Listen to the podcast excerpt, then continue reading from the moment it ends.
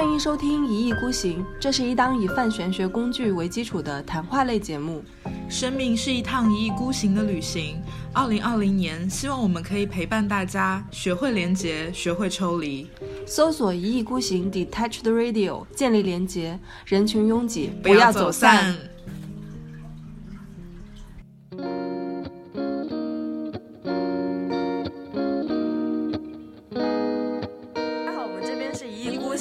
特别节目，今天是贝拉的前两个晚上的生日之前。玄学之夜，对。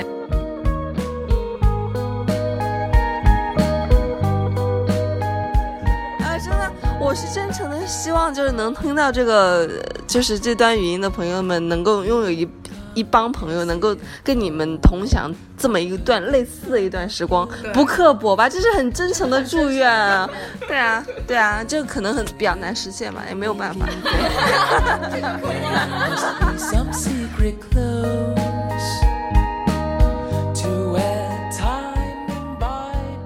八个人，还有一个小朋友，我们有九个人。然后我们就在同一个时空局里面，每个人会说出他的心里的一个疑虑，然后我们来互相用共同的这个业力来解这张牌吧，然后彼此加持，然后希望大家都从今天开始后面会有好运。Tomorrow they'd be dreaming to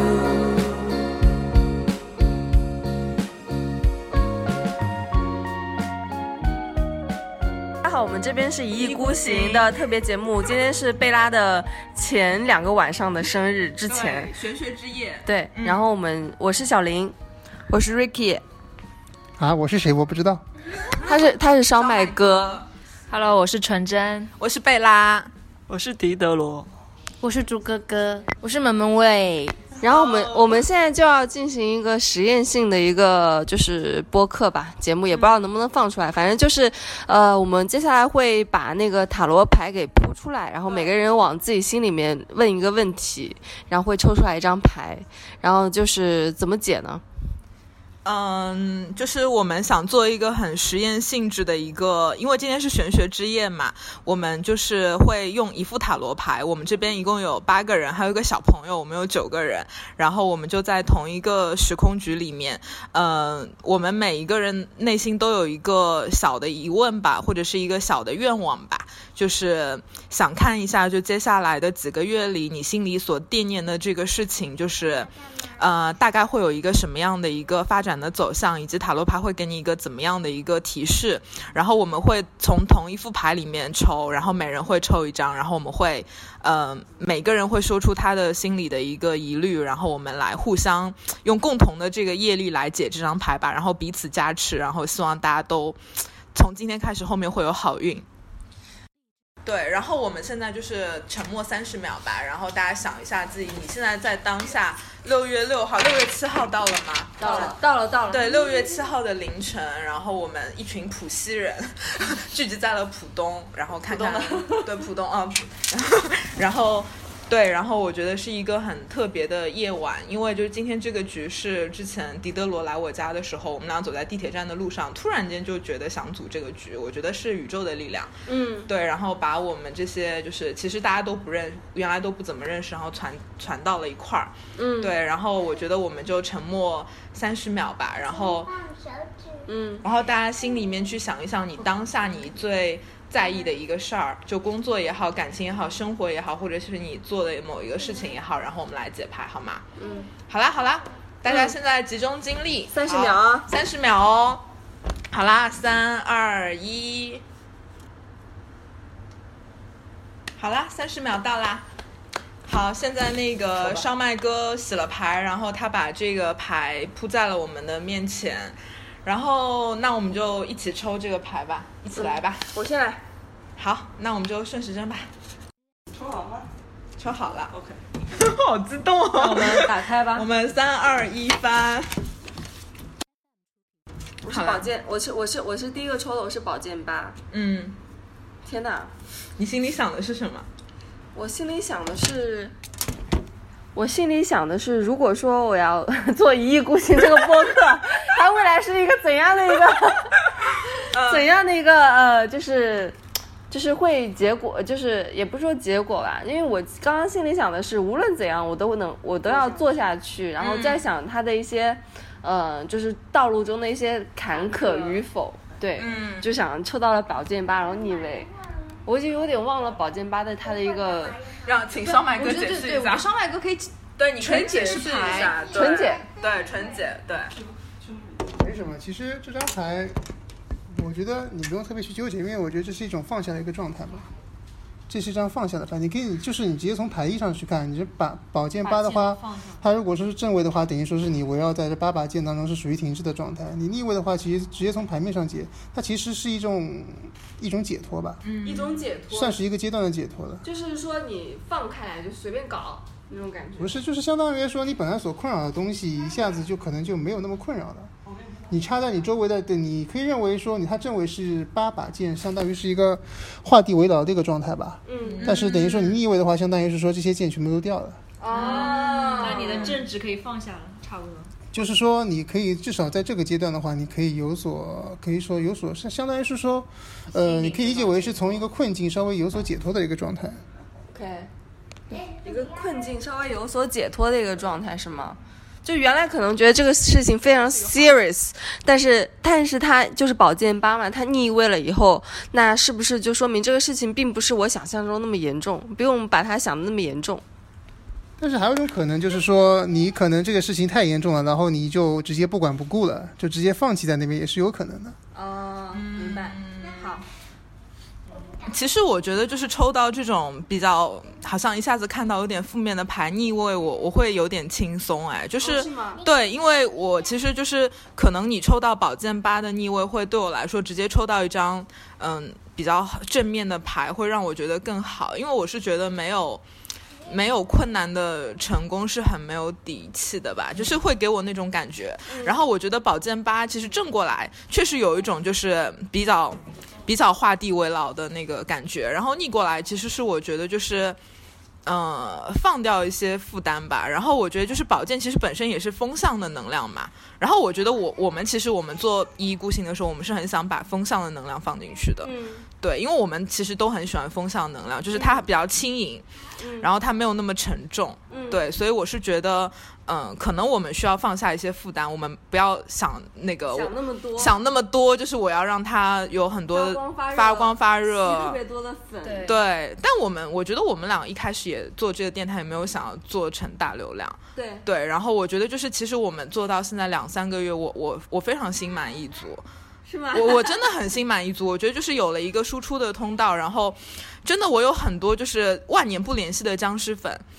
就是跑来跟我说贝拉，你知道吗？就是我听了你的电台，然后他说我我我工作一天很焦虑，然后我突然看到，他就说我有一天突然就是，呃，可能是我以前的队员嘛，他可能知道我搞这个，他说突然有一天就打开你的朋友圈，看到你发了一个呃一意孤行的电台，然后他说点开觉得好治愈，他说已经成了我现在睡前的一个真的啊、伴住你伴伴你睡觉，然后就是特别治愈，然后他又一直夸你们选的歌真的很好，很高级。是没错，这是我本人小林选的。对对对，然后小林女士的选歌已经得到了很多人的一个认可。对，然后你觉得我们的节拍的 Ricky 有要补充的吗？魏魏要补充的吗？很喜欢那些啊，歌，真真的吗我真的很喜欢那些歌。对，真的很好听。你们有什么要补充的吗想？说就是刚看了小林的八字，那我他刚刚有一个问题很纠结，那我现在我心里是有答案的，我不知道小林女士是不是心里也有答案了。是哪个问题？就是他在纠结，觉得现实以前的一个工作中的一个价值观跟现在有冲突。嗯，那这张牌，我觉得我已经得到答案了。哦，是吗？什么什么答案？什么答案？什么答案？展开讲。你会放下以前那些东西的，嗯但是可能没那么快。我觉得对你来说，嗯对，那可你就慢慢放嘛。嗯，嗯慢慢放，对慢慢放不要一下子水全泼出去。出去。那是很难的。对对对对，就是我做我做了我做了那个一意孤行的播客以来，就是我很多的一些朋友，他们可能会呃突然之间就关注你这个播客，然后突然给你打赏，打赏还好吗？很重要。然后突然之间就加入到这个群里面，其实。其实我有一个很很久不联系的一个初中同学，然后有很久不联系的一些高中同学，然后他们都会加到我们现在的那个听众群里面。虽然人不多，但是我觉得某种意义上，我们跟他建立了一些连接。包括我们之前在那个 Soulmate 里面认识很多人，他们就是跟我们多多少少都有一些连接。我觉得能把原来丢失掉的一些连接重新重新连接上的那种感觉，让我觉得很欣慰。嗯对，好，类似这样子吧那。我们怎么转？这么转吗？这么转。嗯，Ricky，Ricky，嗯，其实我插一句，虽然说你们没，我不知道你们七个人的问题是什么，但其实你们的牌阵基本上可以反映出来，我大概知道你们在想什么东西。是这样子的，是这样，特别是特别是你说那张那张宝剑八，还有这张宝剑七那位和那张圣杯七的正位，那张这这几张相对来说都都是比较那个的，都是都是非常都是有非常有明确有明确的一些指向性的一些东西。直接来直接是不是就相对来说是往工作行业的那个方向发展呢？没有没有，有些有些人不是呃，说明我们在一个局里。嗯就是相对来说，其实像像他这个的话，不管他心里在想些什么，其实因为刚才就是 Yuki 小姐姐她之前跟我在聊她那些事情的时候，其实她始终是属于那种保健酒的状态嘛。但我问的不是那个，我知道，不是因为那不，但是就是说，但是问题是因为因为其实你这张星星逆位的话，更多是你一种现在的一个状态，一所以说不管你问的是什么，就其实你无非也就是问那几个问题，但是你所问题所对这些问题的一些状态始终是属于星星逆位的一个状态，所以说这个状态就始终是让你就是说从你自己你都觉得是一种。嗯，不太能够达成的一种状态，所以说会可能显现出来就是这种星星逆位的这种感觉。对，所以你可以问，你可以说出来你现在到底是一个什么样的一个问题了。你说吧，你说吧。我就说我我我就是画画还有戏吗？画画还有戏吗？有啊。没有，啊，他不是说没有什么那个吗？是你自己内心的一个状态啊。得没戏，你只要一直画。哦哦哦，其实我觉得星星逆位很好哎，就是我觉得 Ricky 抽到那个星星牌是我们七个人里唯一的一张大牌，而且我觉得星星是很好的一张牌，它就是它其实本身是很光明的，然后也很也很平静，然后也是那种，因为它是大牌里面比较靠后的一张牌嘛，然后它经历了这个太阳、月亮啊，然后光明或者是阴影，我觉得它最后是达到一个比较平和的一个状态，只是逆位的话，我觉得它没有那么好的准备好。对，但是我觉得就是大牌就是攻克业力嘛，所以我是觉得，嗯、其实那个烧麦哥解的挺好的，就是他不是什么外在的压力，也不是你的才能不够，我觉得就是你没有准备好。对，我觉得是心理的压力，但是看到这张牌，我是觉得你有能力把它正过来。对，其实呢，像星星这张牌相对来说是比非常有艺术性的一张牌，它本身就是就是本身就是一个治疗疗愈的一个状态吧。它它本身是有一定的疗愈作用的，但是你星星的这个能量其实明显是一个不足的一个状态嘛，所以就你要是硬扯的话，其实也是能够一跟艺艺术是扯得上关系的，因为这张牌本身就是一张比较有艺术的一张牌。星星非常艺术，你从牌面上面就能感觉到这么艺术啊！给大家说一下星星这个牌啊，一个裸女，牌超超艺术一个裸女，然后头发往上飞，然后就好像梵高的那个星空的那种感觉。然后她裸女手上拿着一个，就是海螺吧，往往一条河里面倒水，然后旁边还有很多的，这是什么花呀？百合吗？不知道什么花，反正上，然后那个，然后那个，呃，天空中还有很多星星，就是本身就是一张非常艺术的牌，就好像我们去那种美术馆能够看到那些大型的艺术家，比如说梵高啊、上塞啊他们之类的一些牌，就能看到。那我们就接着请那个纯真小姐姐。我刚刚抽到的是是那个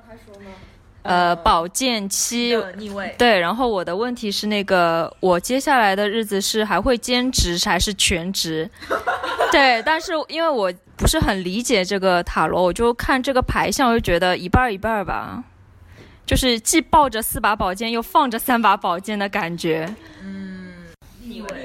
就其实我看到宝剑七的时候，其实我我想到的不是你自己，就是说兼职或者是呢，因为之前，因为我大概也是知道你这样的一个状态和你最近一直一些追求的一些事情嘛。其实我是觉得你对你所追求的事情就有一种过于宝剑七的一种状态了。宝剑七的话，嗯，怎么讲呢？像宝剑五、宝剑七都不是我比较喜欢的牌，因为这两张牌相对来说是属于那种为达目的。不惜一切代价，或者说是一种非，嗯、非光明的那种追求的这种状态。然后，因为小宝剑七其实就可能了解那个了解塔罗牌的人都知道，宝剑七是张小偷牌嘛。嗯。他小偷小偷牌的话，就是说你本身就是一种不是很很光明的一个状态，他等于说偷走了一个四的稳定，然后留下一个三的悲伤嘛。就其实你直接从牌意上也可以去了了解这张牌，其实本身也是有种自我保护的一种意识在里面。然后同时它其实怎么讲，就是总之因为这是一张我不是特别喜欢的一张牌，通常情况下我是希望就是说抽到这张牌的人，然后是希望能够比较正向的去面对一下这些事情，而不是？它这张牌不管是逆位和正位，它本身都是有这样的一种能量在里面的，对的。只不过有可能逆位的逆位的力量有可能是减轻，有可能是增加，或者是一些其他的一些情况。因为现在只是单独针对这一张牌嘛。呃，可能刚烧麦哥解读是一种传统正规的那种塔罗意识。那我觉得光看这张牌，我会觉得就是这个画面给我的感觉，它或许是张小偷牌，又或许它只是本来我把这四把剑又继续，这三把剑是本来就是我插在中间的，那四把我仍然在手里，我有可能再继续把它一把把插回去呢。我本来属于这个地方，觉得是不是有这种可能呢？呃，是这样子的，就是说这个东西本身是这张牌所代表的意义嘛，因为它其实说解牌，我只是为了想更加方便的去，就是简单的去从牌意从直接从牌面上去跟你们讲，而不去讲它本身的核心的一些能量嘛，因为它保健期这个它本身就是这样一个能量，不论正位也好还是逆位也好，这本身是一件。嗯，怎么讲呢？就是说，其实宝剑七的逆位要比正位更加的属于那种在阴暗里进行的一种状态的感觉，所以说你更加需要去好好去关注一下这个事情。其实我我姐那个保健期的时候，我可能不会讲她什么阴暗或者干嘛的，因为就是七号牌其实给我的感觉就是，如果它正位，我会无论你问什么问题，我可能都会倾向于让你就是再坚持一把。我会有这样的感觉，就是不要那么轻易的去放弃。但是当它逆过来的时候，其实我会，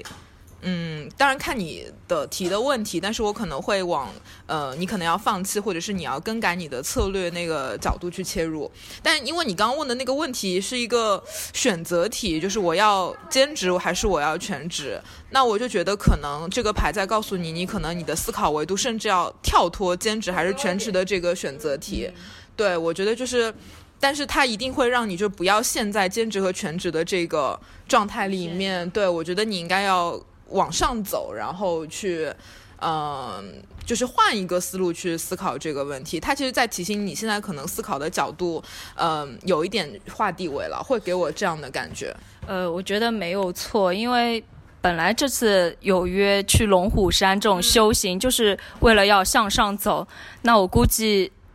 也是这个意思。嗯对对对。可能修行完以后会有新的感觉。哎，你们对宝剑七逆位有什么想法吗？其实宝其实宝剑七从牌面上面看，我就看到就是一个人，他拿了七七个宝剑，然后要把这个七个宝剑偷走，那种感觉确实是有一种，呃，要。呃，比较私密的把这个宝剑拿走，因为他拿留下了三个宝剑嘛，不要是因为他拿不走，或者是一个别的一个感觉或者干嘛的，但是总给人的感觉是一种，嗯，要比较 secret 去从事一个事情，但是，呃，但是他逆位了的时候呢，我会觉得是不是就是其实是说明他要把这个事情更加的光明正大化。就没有太阳底下没有新鲜事，如无论你是你无论你是要很秘密的干这个事情，或者是你是你要正大光明的干这个事情，就是你还是要就是比如说你比较从事就是比较从心吧，比较想要按照自己心里的那个方向去走吧，我是这么一种感觉，因为我觉得它逆位，因为它正位是一种很很就是很一种很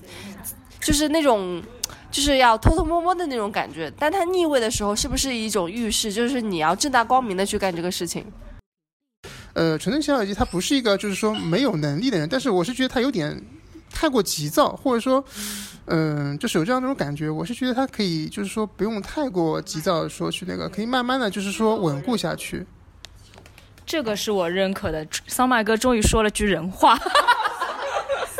桑麦哥，好，然后那个那纯纯小姐姐这一拍就过，然后接下来我们让朱哥哥来讲一下他的那个牌吧和你的问题好吗？我我我抽到了一张牌，然后看到看到一个人好像很忙碌在做什么，然后好累好累，然后获得了好多个钱币，然后我就想，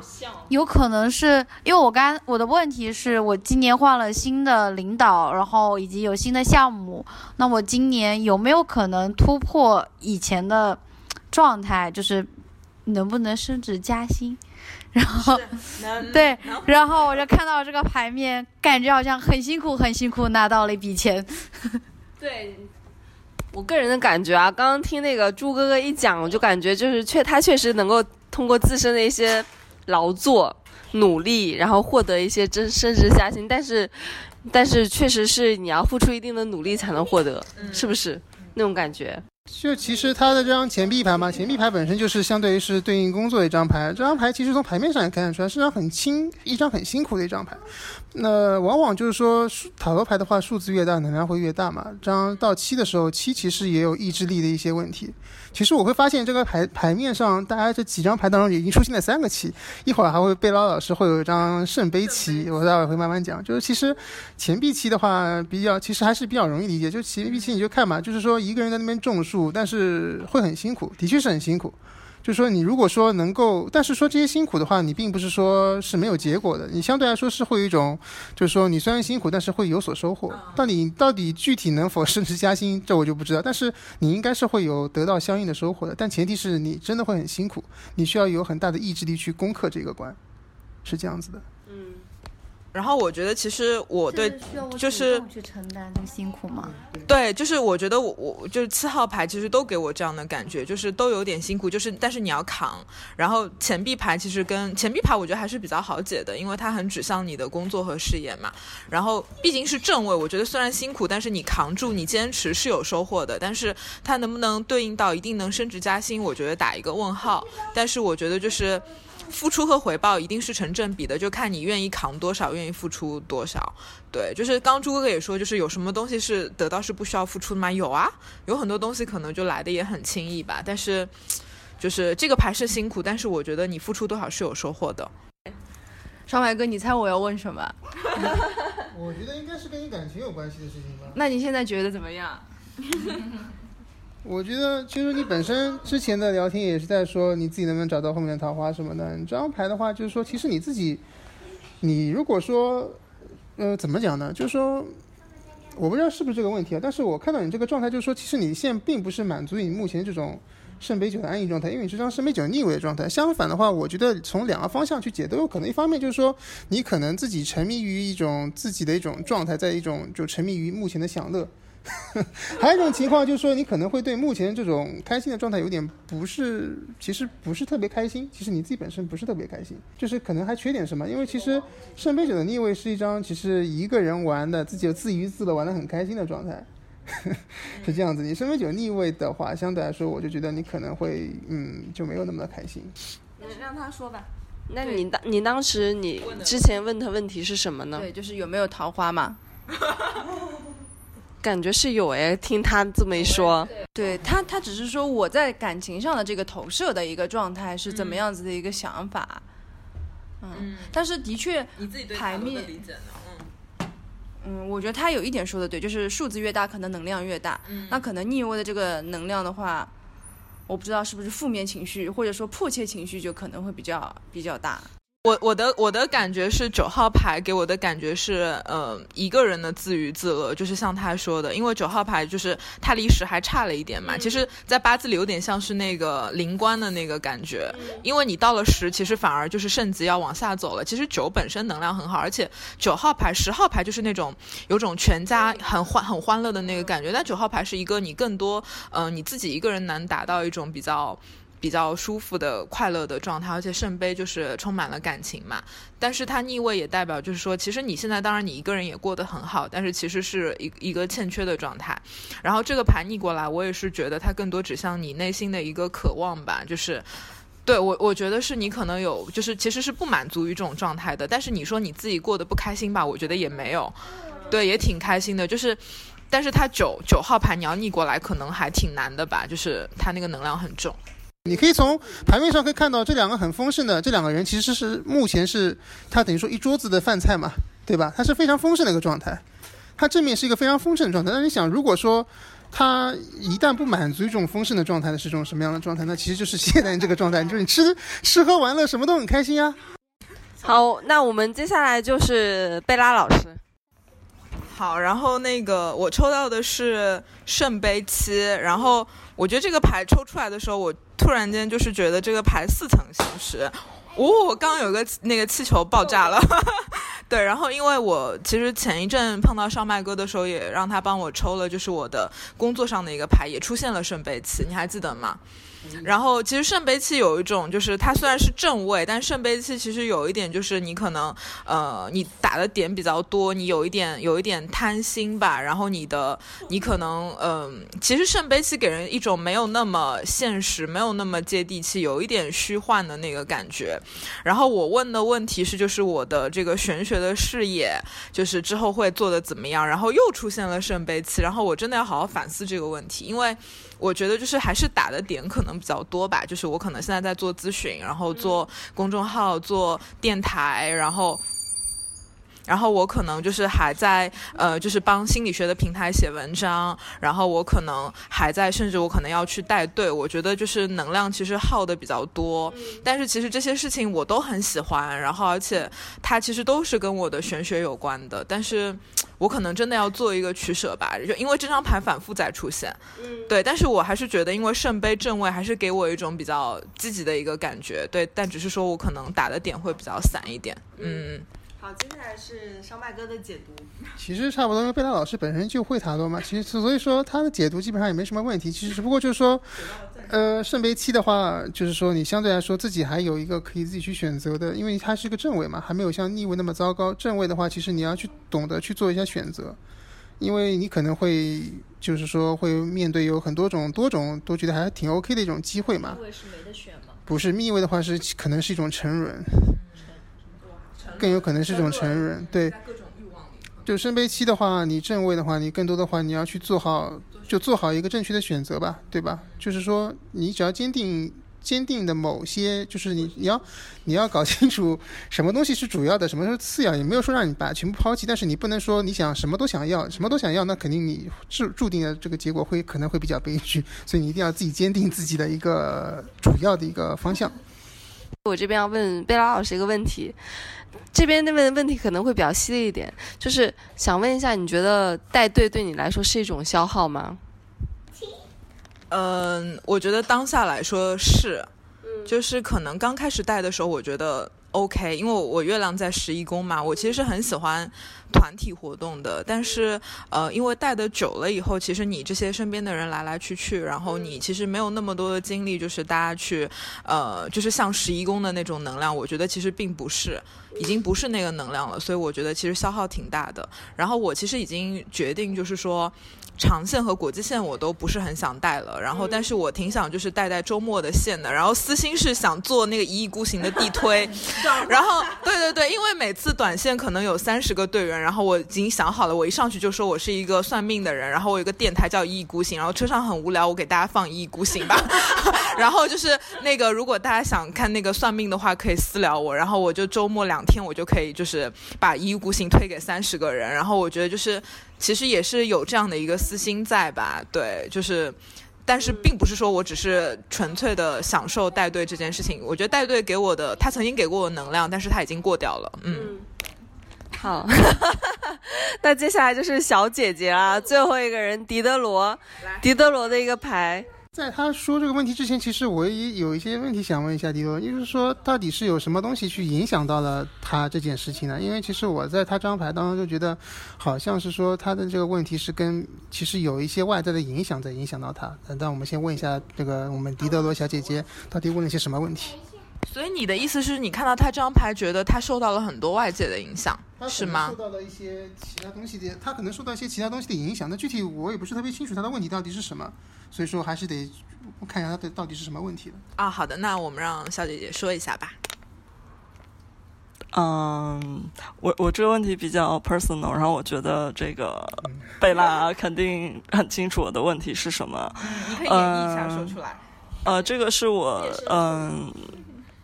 我觉得我在想的可能就是我今年的一个愿望，然后现在只有下半年了，我不知道能不能顺利的达成。它是关于我的家庭和我将来计划生活的一个走向。呃，我是一个对塔罗其实知道的很少的人，然后这是我第一次见到塔罗牌啊，我我强行盲解一下，就是说我我看到这张牌的牌面，我只从画画这个角度来看，三，就是说我啊，我我听贝拉说过，所以我认识他的意思是权杖三。然后呢，因为它是个逆位牌，所以我先正着看的话，我感觉，嗯、我感觉这张牌面上这个人的动作，他实际上是在呃制造一个稳定的局面。呃，因为有一个人举着两根棍子，并且上面有枝桠，还有一个人想要把另外一根棍子搭在这个枝桠上，所以他是在制造一种稳定的局面。然后我不清楚，当他逆位的时候，是不是意味着一种，是不是意味着一种嗯不稳定或者一种分崩离析？我我觉得他的分崩离析好像嗯不是对我的问题的解答，而是对我的心态心态的映射。对，是这样的，就是我看到这张牌的时候，我就是会我会有想到两点吧。一方面就是其实他可能需要一些外在的援助，另外一方面我觉得可能是有一些第三方的一些影响在里面，而且就是，所以我就觉得是否就是说。他的他的这个问题里面涉及到他一些家庭当中，就除了他们就是说这个小家庭外，比如说是公公婆婆，或者说是，就是那些方面，是不是否在这当中是起到一些影响的？的确是是一件比较比较私密的一些事。呃，就是我问，我想问一下在座的，呃、包括烧麦哥 在内的老老师们，对对对，就是我想知道这张牌它不是我亲手抽的，这对这张牌的解读来说，因为因为我的问题包括了抽牌人，所以说我就想知道这有没有什么其他的意味。我个人觉得没有，我觉得没有，就是因为塔罗是一个共识性原理，就是我们都在一个呃场域里面，然后你比如说你让你女儿抽，我觉得这是一个大家都在一个局里，就是包括我做咨询的时候，比如说你找我做咨询，然后但是你可能现在很忙，你就跟我说贝拉，你帮我抽一个牌，让我看一下我现在的一个状况，我可以直接帮你抽。就是不是说一定要让你来抽这个样子，对。然后我说一下我的看法吧，就是因为我觉得三号牌的逆位，三号牌的正位是一个合作的一个比较稳定的状态，是一个合作的一个一个比较比较舒服、比较稳定的一个状态嘛。因为三很稳定嘛，然后但是逆位的话，就说明这个合作出现了问题，那可能映射到他问的这个他的这个小家庭的问题，那显然合作出现了一个问题，就是。可能它映射到下半年他们之间的一个关系没有那么稳定，呃，然后我也同意上麦哥说的，可能会有那个 就是超出他自己能量的一个第三方的一个东西介入进。啊，我觉得我自己的盲解还是有点道理。对，因为因为塔罗牌就是那个画面还是能看出一些东西来的，然后权杖的话，其实它也是火象的能量嘛。就是还是会有，我觉得会可能会有一些小冲突在，因为权杖给人的感觉就是会有些冲突，就是能量也会比较重一点，因为权杖是火象能量，就是会比较重一点。就是我觉得从好的方面来讲，我觉得宝剑其实会伤害更大，戳心戳肺嘛。坤那个权杖的话，至少你死不了；宝剑的话，三刀下去你可能就狗带了。但是棍杖的话，对棍杖的话，可能你会受一些皮肉之苦，但是扛过去总归是好的嘛。我觉得如果说这边放在一张宝剑三个逆位的话，会显得更加的悲惨一点。这点你们要跟人家讲。对对对对，还有那些牌是万箭穿心的，因为毕竟我觉得你的牌可能会很很艰苦，但这种艰苦跟他们的是不一样的。我我个人觉得可能没有很多走心的一些痛苦，但是有时候皮肉痛。扎是必须的。对，但是我觉得内心的痛苦，不然可能你抽到的就像烧麦哥说，那可能就是宝剑三，直接戳心戳肺的那种。对，但这些的话，可能就像比如说哪个石头砸了你一下啊，你肯定会痛，但这种痛，但这种痛会是会治愈的。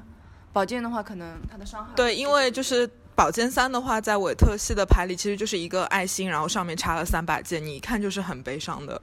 一个牌，但是其实你看那个权杖三的那个牌，其实就像狄德罗说的，它其实是一种企图达到一种稳定的状态，只是逆位了嘛。你内心的这个想要稳定的状态，其实会有外力的迫使，但是没没关系，我们就抗争。我们就我们就奋战，但是就是你是能扛过去的，而且三号牌嘛，就像按照那个逻辑嘛，它不是权杖九、权杖十嘛，所以我觉得他的压力还好，只是说这个合作可能会有一些问题。对，嗯、就是我想知道这张牌它能不能，就是你们告诉了我它预示着些什么，就是我不知道它是否预示着，或者能否指明将来的走向，我是不是能够叫什么，就是 go through 这些东西。这种问题，你就具体的话就找一下贝拉老师一对一咨询就可以了。你不要祈求从一张牌当中能够知道那么多的信息，那真的是这个也太那个了吧，对吧？就是我刚抽到圣杯次，我觉得就是塔罗真的还挺神奇的，因为我我之前找小麦哥抽也是抽到圣杯七嘛，然后我们当时在滨江那天，然后嗯、呃一路上我就一直在跟他讨论圣杯七这个问题。我当时抽到正位还是逆位，你还记得吗？不用纠结，反正是这个能量一定要过去就是对，反正就这个能量，我觉得就今天还抽到，说明那个能量就是在的。嗯，对。然后，但是我确实没有想好我应该要往哪个方向去走，就是因为小林知道我其实还是对学术啊、心理学啊、哲学啊是自己是非常感兴趣的。我一直觉得你应该出书，我应该，我觉得你应该写一本书。嗯，对我，我虽然觉得可能不是你现在这个当下马上要去做的那些事情，你马上要去嗯 publish 这个书或者怎样，嗯但我觉得你未来肯定要做。对，就是其实就是有点想往学术那个方，不一定是学术啦，但是我觉得有点想把一些想法给写下来。对啊，那你就现在一有想法就记录一下，一有想法就觉得，但时间一久，它这个书的你们觉得积累就你们觉得我的输出多吗？我觉得你输出超多的，好吧，超多的，好吧。就是我其实就是想尽量让自己可以多写一点，然嗯后包括做电台也是，就是其实我之前跟小林录那个星盘的十二宫位，我自己挺震惊的，就是嗯因为我们俩也你有没有听那个节目？会不会被你自己震惊到？就是真的有震惊到，就是你嗯不敢相信原来你你能说出这些东西，嗯因为我们俩就没有打草稿，我们一点草稿都没有俩就坐在他。家坐下来就好，我们今天聊十二宫，然后我们从下午两点就是录到了八下午八点钟，嗯对，我们就录了整整三期节目，而且那个其实大家反馈都很好，嗯，我觉得那个很有成就感。我觉得他刚那个纯真问就是你幸福的时刻，我觉得那是幸福的时刻。嗯，那个是幸福的时刻。小林也能感觉到那是幸福的时刻。对，嗯我觉得这是你创作和输出的一个快乐。呃，大家那个大家好，今天今天是那个贝拉的那个生日，然后所以我们就是要结束了，没有任何原因，我们就要结束了。让贝拉说一句最后的话吧。没有，就觉得还挺挺高兴的吧。然后希望就是如果有人有幸能听到这一期节目，然后我觉得就是跟我们共享了同一个时刻，然后也希望你呃今年的下半年和之后的生活里可以过得过得开心啊。希望你们就是能听到这个节目的人都能够呃拥有一帮朋友，跟你们能共享类似的一段时光吧。然后这个会不会太刻薄了？啊，真的，我是真诚的希望，就是能听到这个，就是这段语音的朋友们，能够拥有一一帮朋友，能够跟你们同享这么一段类似的一段时光，不刻薄吧？这是很真诚的祝愿啊！对啊，对啊，这个可能很比较难实现嘛，也没有办法。对，好，就这样，就这样啊，拜拜，拜拜，好，拜拜，拜拜。跟着你，全世界最棒的朋友是你。